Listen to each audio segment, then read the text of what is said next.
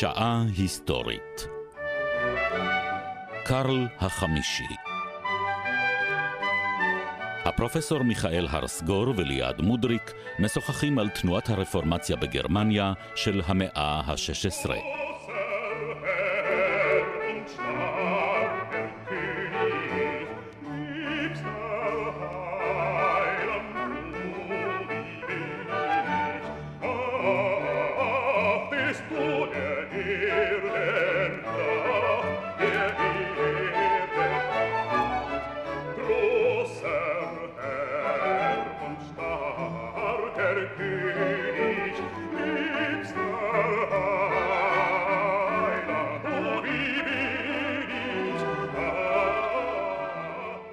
שבת שלום פרופסור. שבת שלום. על מה אנחנו מדברים הערב? אני מדבר על קרל החמישי, אבל עם זה נדבר על הרבה דברים, מפני שזו תקופה סוערת ועשירה מאוד, תקופת הרפורמציה בגרמניה. באופן כללי אנחנו נשארים מבחינת ציר הזמן פחות או יותר באותה תקופה שבה עסקנו בתוכניות הקודמות. ראשית המאה ה-16. ראשית המאה ה-16, אנחנו עד עכשיו דיברנו בעיקר על מה שקורה באנגליה, הזכרנו גם את היחסים הלא פשוטים עם ספרד. ועכשיו אנחנו מתרכזים בגרמניה. ויחסים לא פשוטים בגרמניה. מפני שיש נזיר אחד, מרטין לותר, אשר גילה פתאום שקניית הסליחה על ידי כסף, קניית המחילה על החטאים שלנו, על ידי כסף, לא מתאים לדת הנוצרית. בעצם הביקורת הגדולה של לותר הייתה על המנהג הנוצרי ש... הפך להיות יותר ויותר דומיננטי באותם ימים, שבו אתה מבצע את חטאיך, אבל חושש מאוד ממה שיקרה בעולם הבא, אתה הולך לכומר, משלם לו בעין יפה ומקבל כתב מחילה בחסות האפיפיור. ומאחורי כל זה יש בעיה ארכיטקטונית. האפיפיור רוצה להקים כנסייה מפוארת ברומא, זאת שעומדת היום, והיא עולה המון. על מנת לממן אותה, חייבים למכור את החטאים. אנחנו יודעים מי חשב על הרעיון הגאוני הזה של כתבי מחילה למכירה? פשוט מאוד, הכמרים הקתולים זקוקים לכסף, ומישהו זקוק לכסף, הוא מוצא אותו בכל מחיר. בכל אפשרות. וההמונים כמובן הלכו שבי אחרי הרעיון הזה. לא כולם, כי היו את הרגשה לא נעימה, למשל. היה בסביבת לותר דוכס, שאסף חמשת אלפים רליקיות, זאת אומרת שרידים של קדושים, בין השאר גם מחלב שהבתולה מריה תמייניקה את ישו. סליחה, סליחה. הוא השיג את החלב? כך הוא טען. זה נשמע לי לא כל כך הגיוני מבחינה ביולוגית. חלב נכון. לא אמור לשרוד מאות רבות של שנים. אבל אנשים באו, הסתכלו על החלב, הרגישו שהחטאים שלהם עפים לשמיים, והיו מרוצים תמורת תשלום. תשמע, הדוכס הזה נשמע לי איש חכם מאוד. הוא הרוויח המון כסף. ישר אבל... לא, אבל חכם. אבל הוא לא הסכים עם לותר, מפני שלותר היה פוגע בהכנסותיו. ככה שאנחנו מגלים כאן בעיה תיאולוגית, אבל גם בעיה פיננסית מאוד מאוד שפלה. והעובדה שאדם יכול לשלם כדי שאלוהים יסלח לו את החטאים, היה דבר מקומם ומאוד מעניין. ב-2007, כלומר לפני שנים מספר, שלוש שנים, גילו בגרמניה פתק של מזכירו של לותר, מסתבר שהיה לו כל מזכיר, כן. ששם הוא כתב שהנה, הנה לותר עומד לפרסם, to nail, יכול לתקוע במספרים, כן. את התזיסים שלו, 95 תזיסים, על דלת הכנסייה בוויטנברג. חשבתי שתגיד שעכשיו ב-2007 מצאו שרידים לחלב ההוא של הדוכס, אבל כן. אני מבינה שזה לא קרה לשמחתנו. לא, זה בתקופה ההיא. כן. בינתיים אני חושב שהחלב יחומץ. אז לותר בעצם לאט לאט, סליחה על המילים שוודאי לא ינעמו לאוזני האפיפיור, חושף את ערוותה של הכנסייה הקתולית. אבל מיד יש תגובה. תגובה מאוד חזקה, קודם כל של הקיסר. אבל הקיסר נאלץ על ידי הנסיכים הגרמנים, סוף סוף הוא לא שליט אבסולוטי, להעניק כתב חסות ללותר. רגע, בוא נבין את יחסי הכוחות. אז כשאתה מדבר על הקיסר, אתה כבר מדבר על קרל החמישי? כן. אז קרל החמישי למעשה מגן על לותר בפני הכנסייה? קרל החמישי נולד ב-1500, וקל מאוד לדעת את רגילו במשך כל השנים של המאה ה-16. קל לחשב. הוא בן 17. אז בשלב הזה הוא בן 17 והוא כבר קיסר גרמניה. כן, אבל מי שהוא נותן לו עצות, לא קיסר גרמניה, קיסר האימפריה הרומית הקדושה כן. של האומה הגרמנית. כן, שיום אחד תהפוך לגרמניה, אבל זה באמת יקרה עוד מאות רבות של שנים. אז קרל בן ה-17 מחליט להגן על לותר? איזה אינטרס יש לו לצאת... היועצים שלו, אבל למה היועצים שלו בעצם יבחרו להעניק עדיפות ללותר על פני הכנסייה הקתולית החזקה, העשירה? לא, לא עשו את זה. פשוט מאוד היו מוכנים להתווכח. לא לשרוף אותו כפי שנהגו. הכנסייה הקתולית הייתה מאוד מאוד מומחית כן. בשריפה. ודרך אגב, הקיסר קרל החמישי בזקנתו הצטער מאוד שהוא נתן ללותר לפעול. להצטער שהוא נתן כן, כן, ללותר כן, לפעול. הוא ממש הייתי חייב לגמור את זה, והיו שם אנשים שטענו, הריינוס, הנהר הגדול, שקיבל את האפר של יאן הוס, ואת הקן הדתי ממאה שנה קודם, היה חייב לקבל גם את האפר של לותר. רגע, אתה עכשיו מכניס פה דמות חדשה. מי היה יאן הוס? יאן הוס היה קתולי, כן. שניסה במאה הקודמת לתקן את הכנסייה, הוא לא הצליח, הוצא להורג, והאפר שלו נשפך לריינוס. כן, ועכשיו אמרו המתנגדים של לותר, חבל שלא זכה לאותו גורל. בדיוק. אבל בכל מקרה אתה אומר שקרל מחליט להגן עליו. זה לא מעורר קהל חמת... נאלץ על ידי הנסיכים הגרמנים.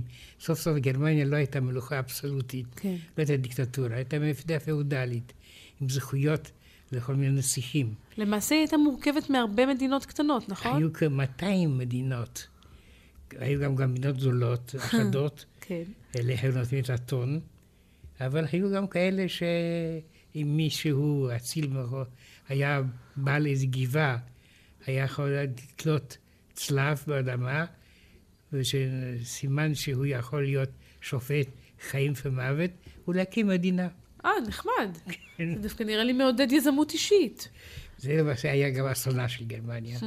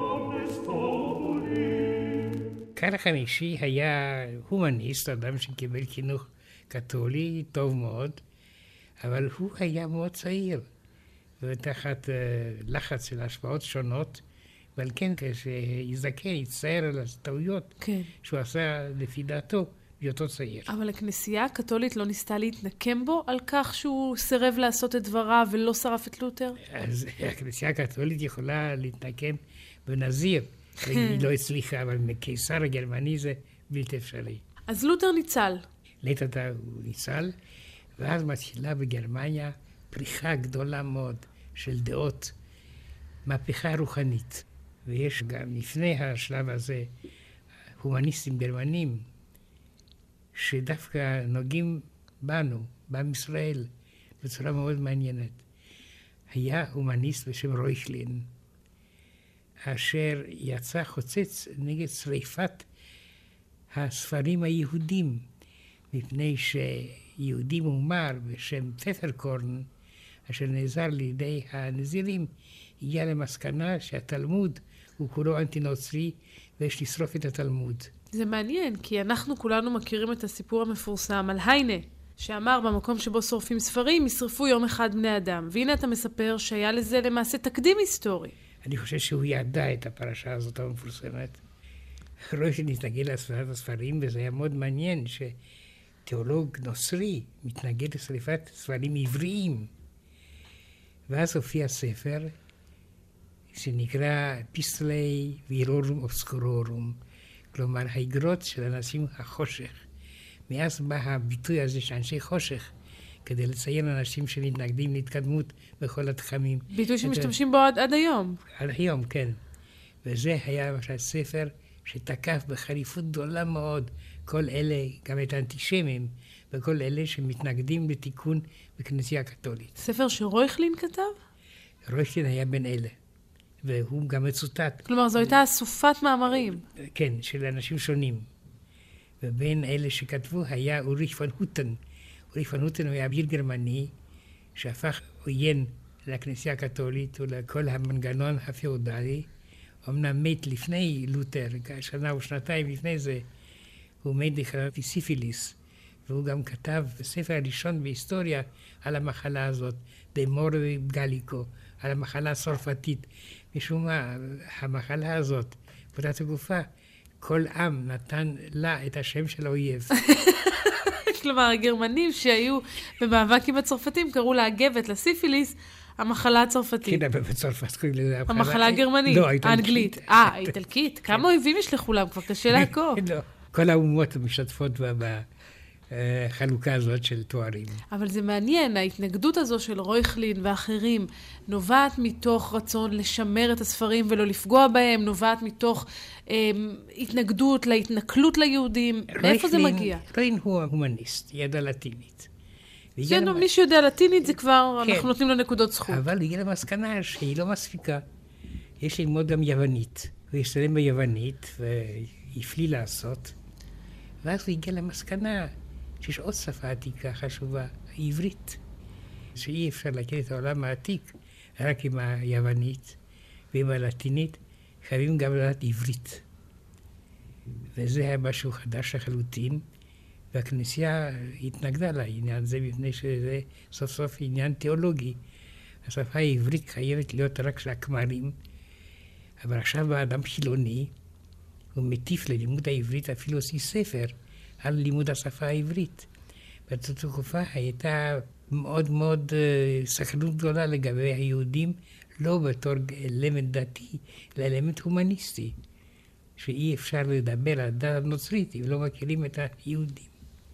באופן כללי הייתה מגמה של פתיחת אופקי ההשכלה.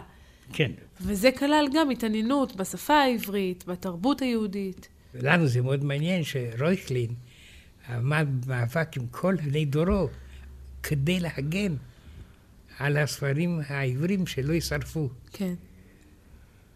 והוא הצליח, כלומר, הם לא נשרפו.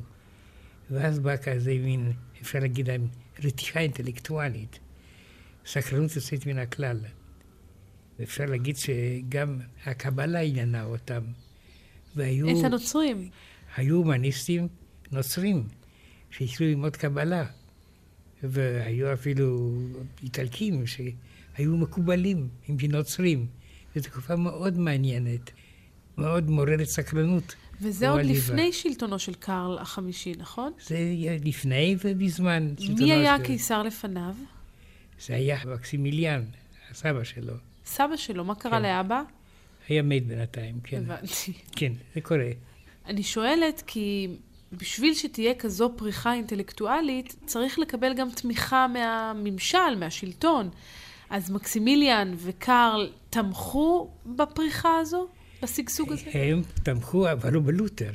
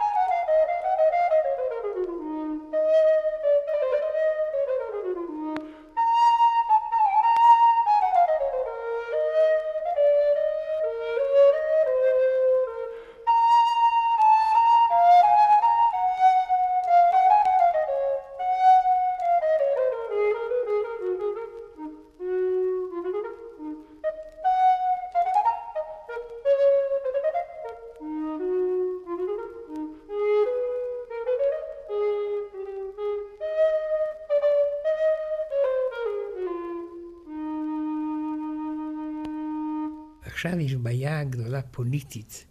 נגד קארל עומד פרנסואה הראשון, מלך צרפת.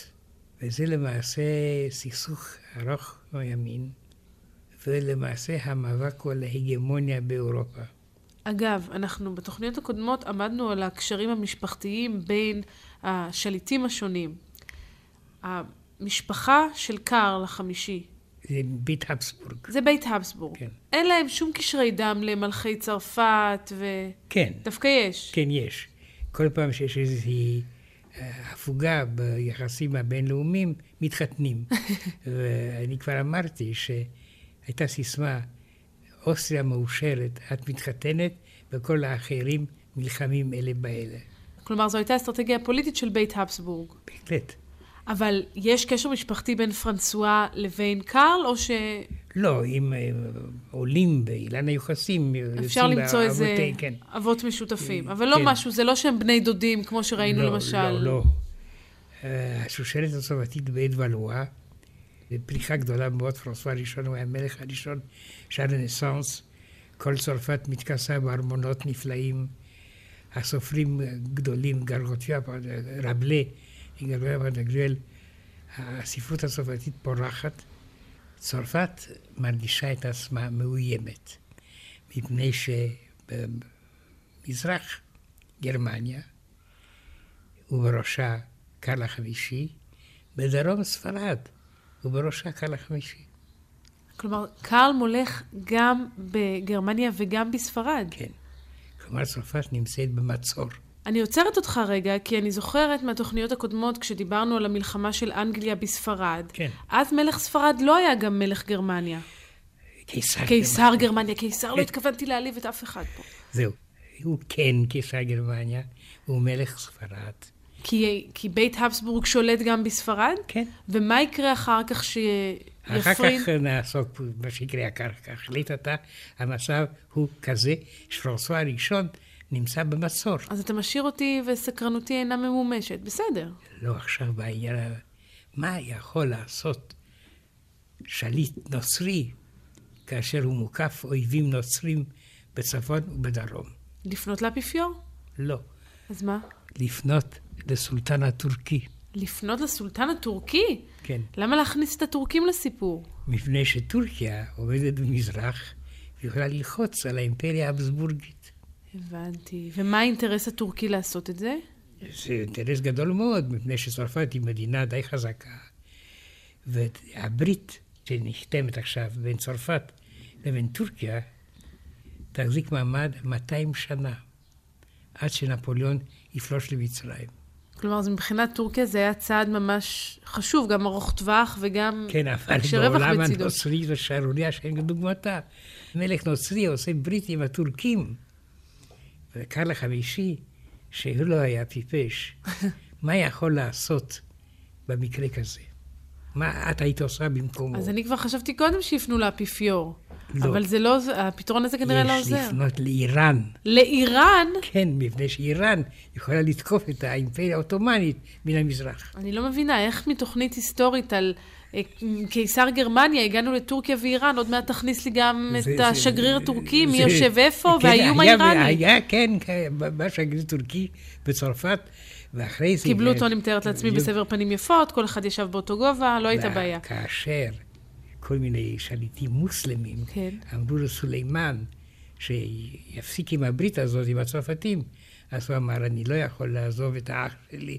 הם שאלו, מי האח שלך? הוא היה פרנסואה הראשון. כלומר, ממש הייתה שם... כן, הם נוצרה לחמו... חברות ממש, או שזה רק היה אינטרסנטי? לא, לא, לא. כל אפריקה הצפונית הייתה בידי האימפריה העות'מאנית. והיו קרבות על תוניס, כן. בין הצרפתים לבין העות'מאנים. ככה שזה היה משהו מאוד קונקרטי. ברור. אז איך איראן עכשיו פתאום נכנסת לסיפור? קארל החמישי לא היה חכם גדול, אבל יש אינטרס יסודי.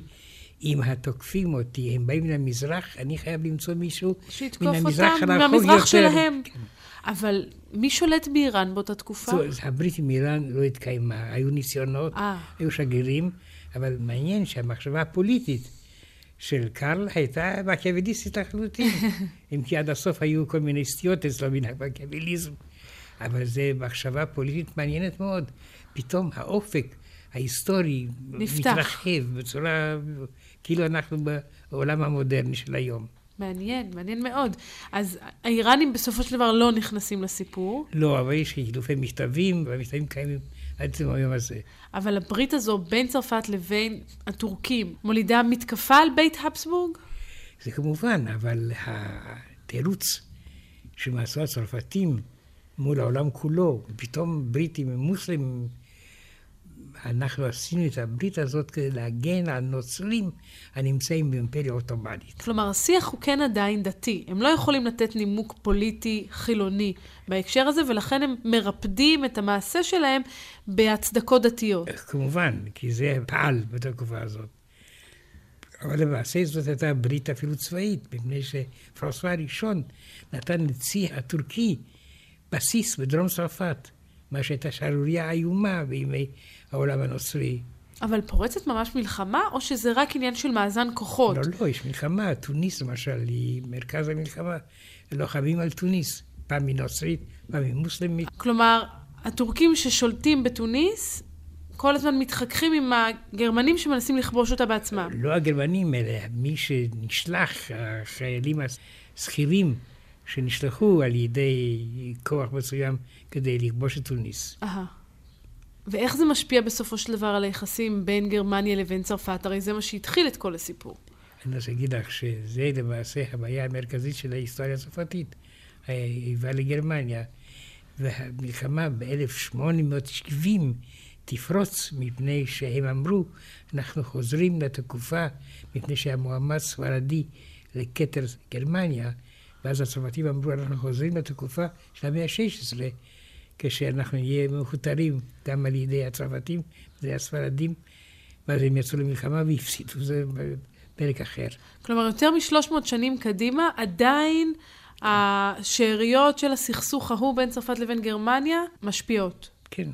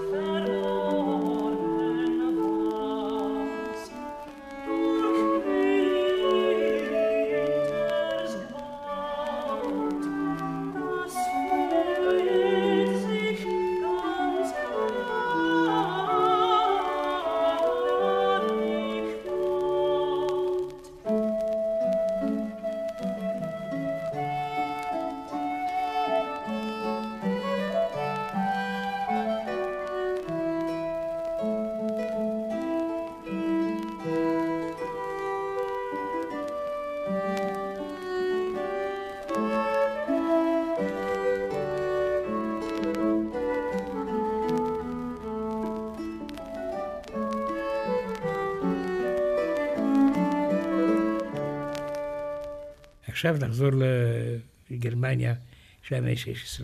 כן. אנחנו עדים להתקוממויות. מי היה הקיסר קרל החמישי? מי היו הוריו?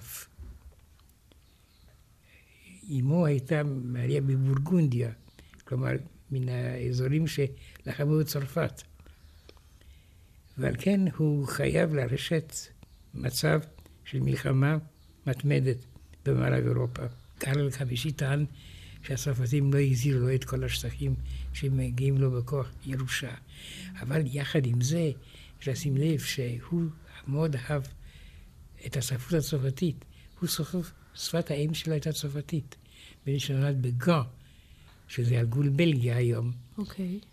קשה להסביר את המשיכה שלו לתרבות הצרפתית, שסוף סוף תרבות של מדינה עוינת, הוא טען. אבל פריס, שהוא מאוד אהב לבקר בה, כן. בנעוריו, פריס איננה אורבס, עיר, אלא היא אורביס, עולם. כלומר, הוא ראה בפריז עולם ומלואו, המקום כן. שממנו תגיע התרבות. שפת האם, אפשר להבין את זה. אנחנו עדים לפוליטיקה מאוד מקיאווליסטית. למשל, כאשר לקרל יש בעיות, סוף סוף הוא שלט גם על אוסטריה וגם על הונגריה. כן. כלומר, הוא שולט על אוסטריה והונגריה וגרמניה וספרד. ספרד, כן. זה. לא, לא דבר קטן. לא, לא דבר קטן. כאשר יש... הוא רק בן 17 כשהוא נכנס לתפקיד. בדיוק. כאשר פורץ מרד בהונגריה, מרד הצרפתים תומכים במורדים הללו שהם נגד קרל החמישי, וקם אפילו מלך הונגרי עצמאי שרוצה להילחם בקרל החמישי כדי להקים לעצמו ממלכה הונגרית. אז ההונגרים דורשים אוטונומיה, כן. והצרפתים מסייעים לא בידם... אוטונומיה, עצמאות. מלוכה, עצמאות ממש. כן, והצרפתים מסייעים בידם כדי לפגוע בוודאי. בגרמניה. אני אומר שאילו מקיאוולי היה מת, הוא היה מאוד נהנה מהנוף הפוליטי של אירופה במאה ה-16. אז מה קרל עושה? הוא לוחם, הוא מצליח לדכא את המרד ההונגרי. בכוח הזרוע. בכל הזרוע, אלא מה? זה הארגומנט האחרון של המלכים, זה הכוח. ואנחנו עדים עכשיו גם לפריחה גדולה מאוד ספרותית בשתי ארצות, ולמעשה זה עולם חדש. אפשר לדבר על המאה ה-16 כמאה מהפכנית. כמה שנים, אגב, קרל שולט? מגיל 17 ועד? זה מאוד מעניין שבאותה תקופה הייתה מחלה שמין רומטיזם, שנקרא גוטה. כלומר, שיגרון כזה. שיגרון, בדיוק. הוא סבל מזה. והוא הרגיש ב-1546 שהוא לא יכול להמשיך להיות קיסר. היה אז בבלגיה, הוא כינס את כנסת המעמדות באותה תקופה. הוא מאוד מעניין. כשהוא בא לישיבה, הוא נשען על בחור בלונדי גדול וחזק. זה וילהלם יורנג'. כלומר, מי שבעתיד יהיה הראש המרד, נגד ספרד, מי שעכשיו נשלטת על ידי גרמניה. יש לו נשלטת, זה ברית. ברית. כן. אמרנו ש, שלמעשה אה, קרל החמישי שולט גם בספרד. כן. אז וילהם מאורנג' זה שיוביל את המאבק ההולנדי, לעת עתה הוא נתין, כנוע, נאמן, שאפילו. ממש מסייע לו ללכת. ללכת, כן. הוא מאוד מעניין. אותו קרל החמישי שלמד בקושי ספרדית, מחליט לבלות את שארית ימיו בספרד, אז הוא באמת פורש בגיל 46, כן. אחרי 29 שנות שלטון. והולך למנזר בשם יוסטה בספרד, ושם הוא את שנתיים האחרונות של חייו. אה, הוא ימות בגיל 48? היו שמונה, כן. להיות קיסר מאוד קשה. אני רואה. כן, כן.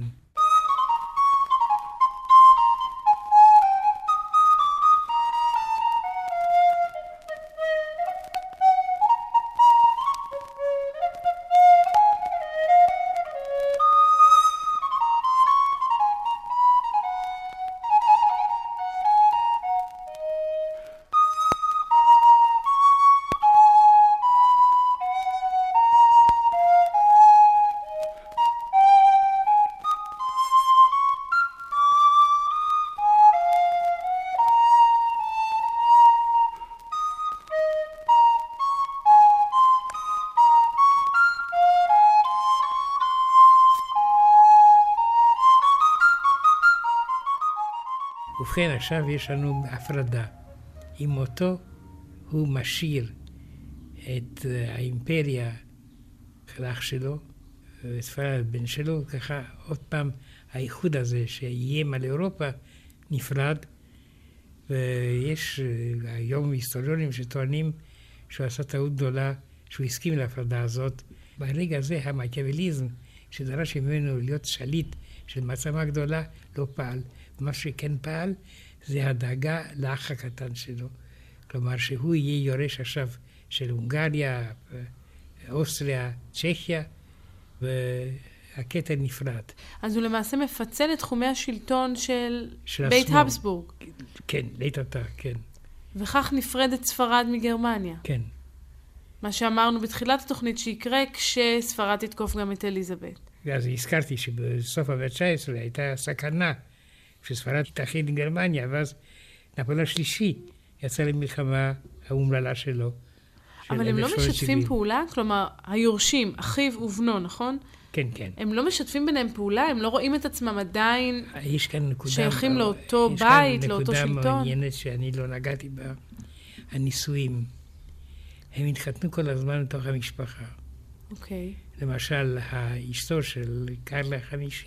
כן. הייתה נסיכה פורטוגלית, אבל היא הייתה קרובת דם, הייתה בת דודה שלו.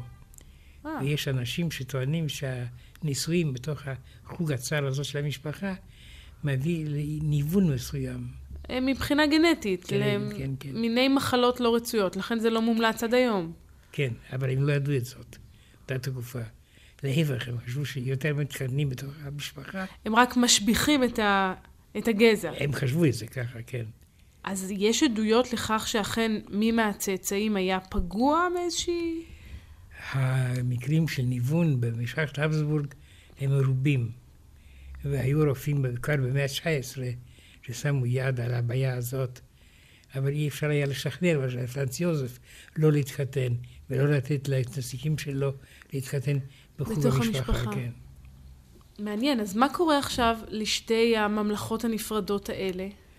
אילו יחסים הן מקיימות ביניהם? כלומר... הן מקיימות יחסים טובים, יש שגרירים ונציגות דיפלומטית. אבל כל אחת רואה בעצמה ממלכה נפרדת? כן, וכל אחת מעורבת במלחמות עם אויבים אחרים. וכאן אה, ההיסטוריה האירופאית הופכת יותר ויותר קשה להבין, אבל יותר ויותר מעניינת. כן. אני חוזרת רגע לקרל החמישי. כן. אמנם הוא כבר מת, אבל בכל זאת. דיברנו על היחסים שלו עם הצרפתים, שהיו קשים מאוד. כן. איך היו היחסים שלו עם האנגלים? אז זה מאוד מעניין. אל תשכחי שהבן שלו ינסה לכבוש את אנגליה. הבן השני, של קרל? פיליפ השני. כן. הוא יצא עם האינבנסיבי לארמדה, הצבא הבלתי מנוצח. הוא למעשה ש... מלך ספרד. שכן, שכן נוצח. הוא התכוון לחסל את הדת הפרוטסטנטית על ידי חיסול המדינה הפרוטסטנטית החזקה ביותר, שזאת הייתה אנגליה. כן, זו, זו המלחמה שתיארנו בהרחבה כבר בתוכניות כן. הקודמות, אבל קארל עצמו מקיים יחסים טובים עם אנגליה? אל תשכחי שהוא היה, שהוא, דיברו על החתונה עם נסיכה אנגלית, שהתוכנית הזאת נפלה. אבל אנגליה הייתה שאלה גדולה מאוד. מפני שהיא הופכת יותר ויותר מעצמה ימית. המלחמה הקשה בין ספרד לבין אנגליה נובעת בין השאר מהפער הדתי בין שתי המדינות, כפי שהזכרנו. וגם בגלל הדאגות האימפריאליות. סוף סוף ברור. שתי המדינות הללו מקימות עכשיו אימפריה.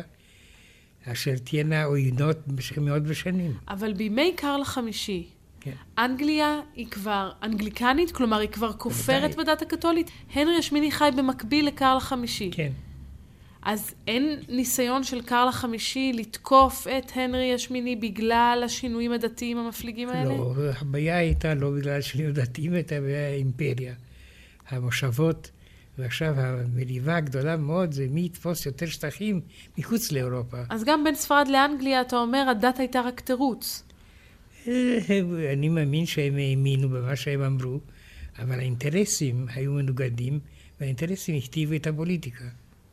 למעשה, הנרי השמיני קשור לקרל החמישי בקשרי משפחה, נכון?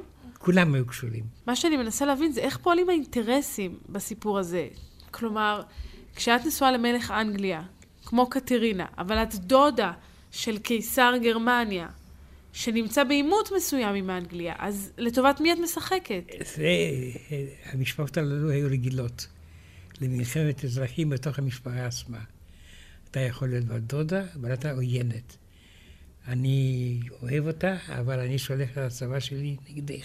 כלומר, הייתה הפרדה בין הקרבה המשפחתית לבין כן. האינטרסים המדיניים. ודאי, בתחום לגמרי נפרד, והם תמיד חשבו שעל ידי ניצחונות צבאיים נוכל להחזיר את אה, אחדות המשפחה על כנה.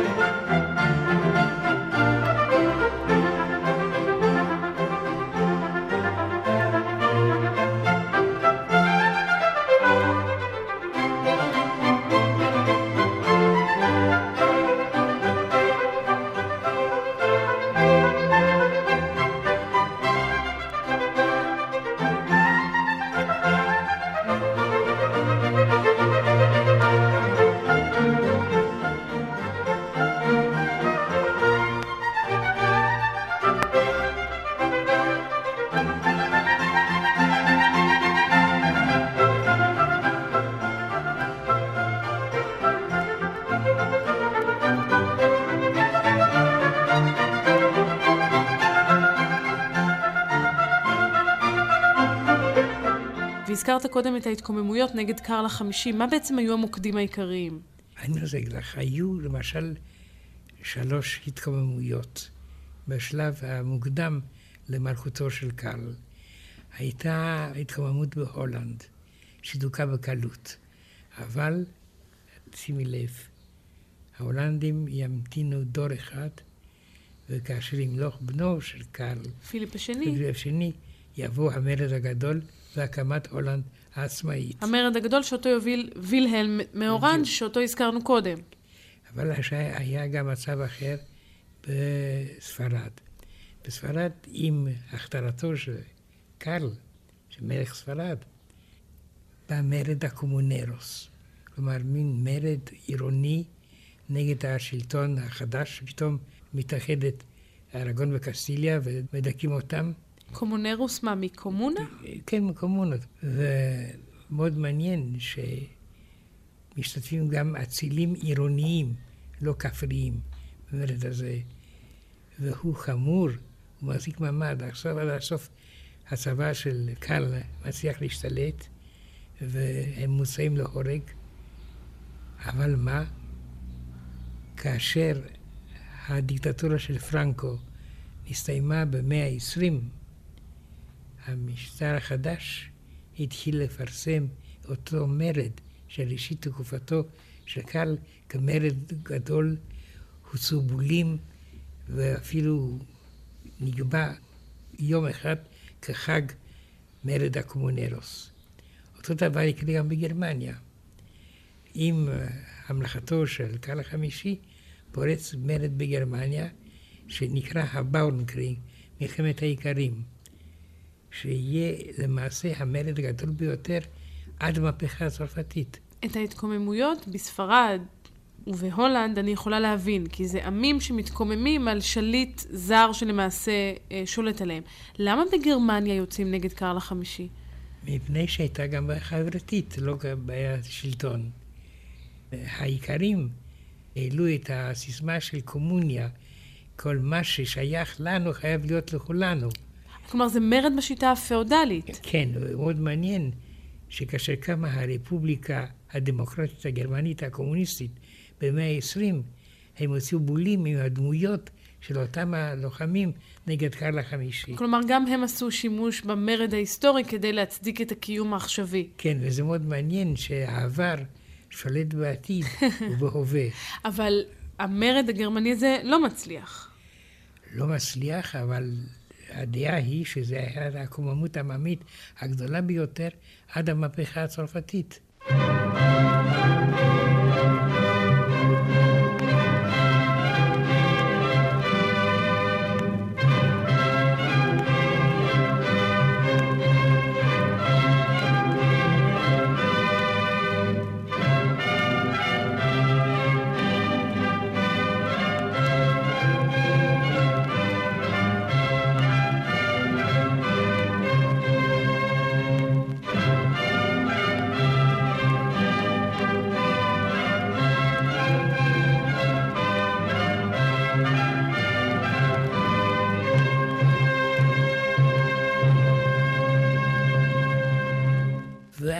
פתאום בגרמניה מגלים שתינוק לא יודע לדבר.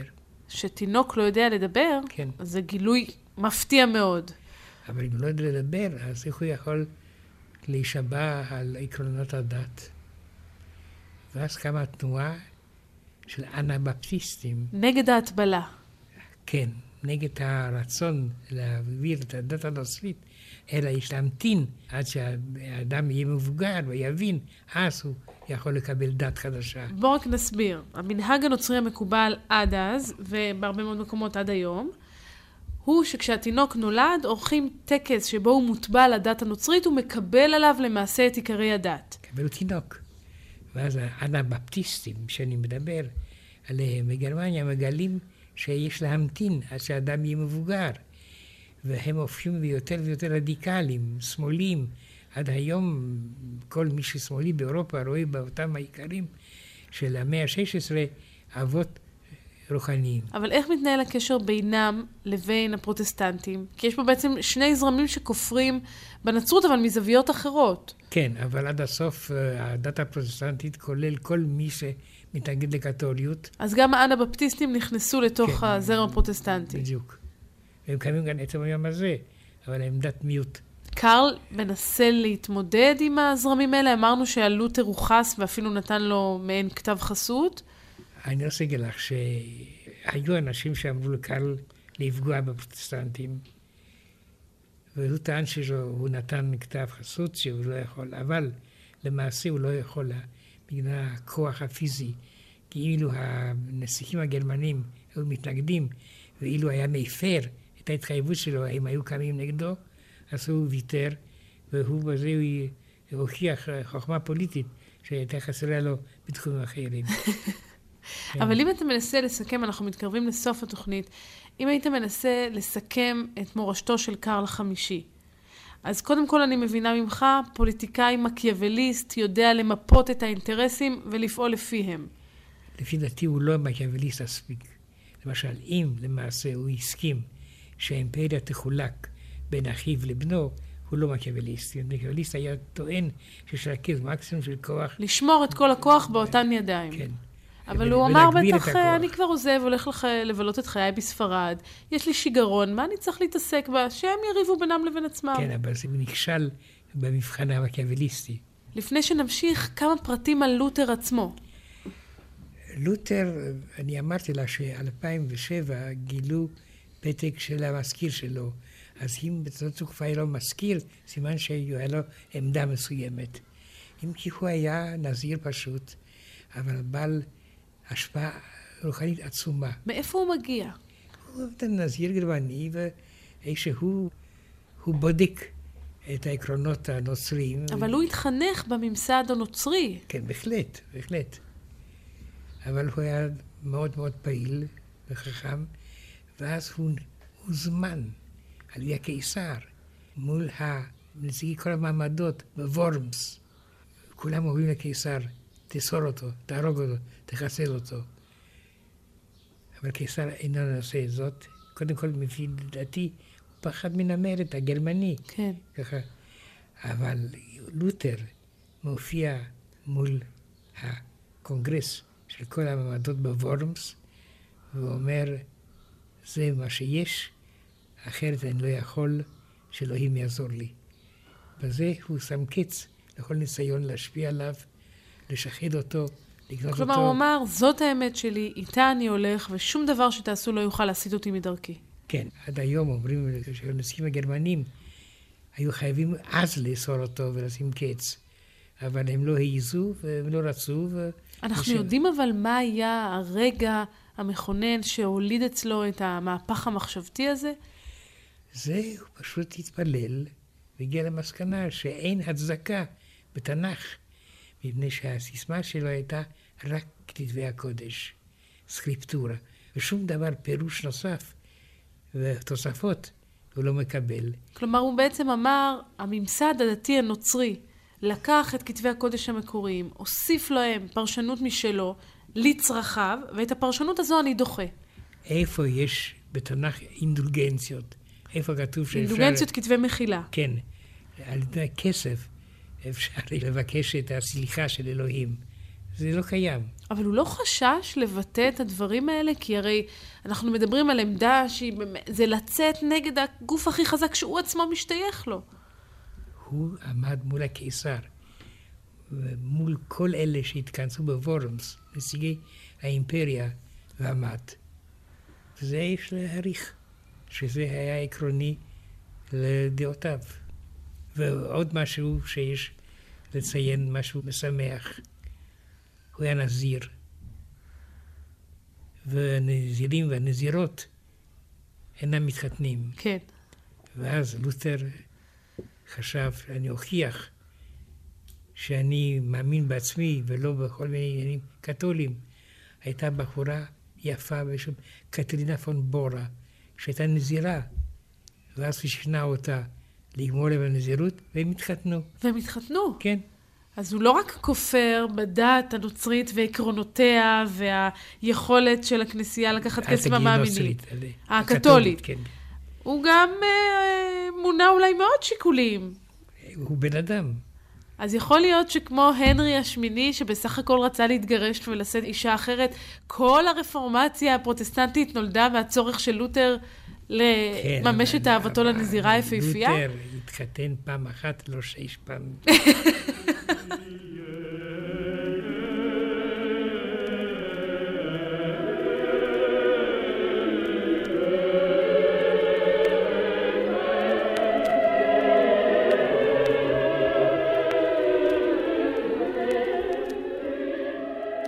שעה היסטורית.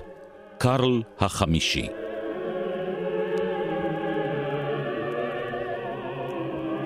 הפרופסור מיכאל הרסגור וליעד מודריק שוחחו על תנועת הרפורמציה בגרמניה של המאה ה-16.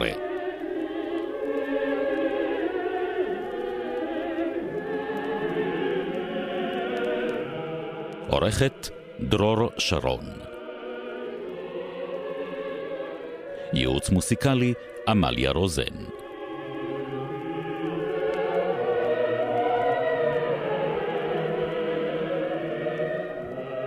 ביצוע טכני אופירה יעקב, עידו מרקוביץ', דור אבידן וטל יוגב. בתוכנית הושמעו קטעים מוסיקליים את המלחינים יוהאן סבסטיאן באך, מרק אנטונין שרפנטיה, דייגו אורטיז, וירג'יליאנו אורליו, ג'ובאני פלסטרינה, גאורד פרידריך טלמן וז'אן בטיסט מורן.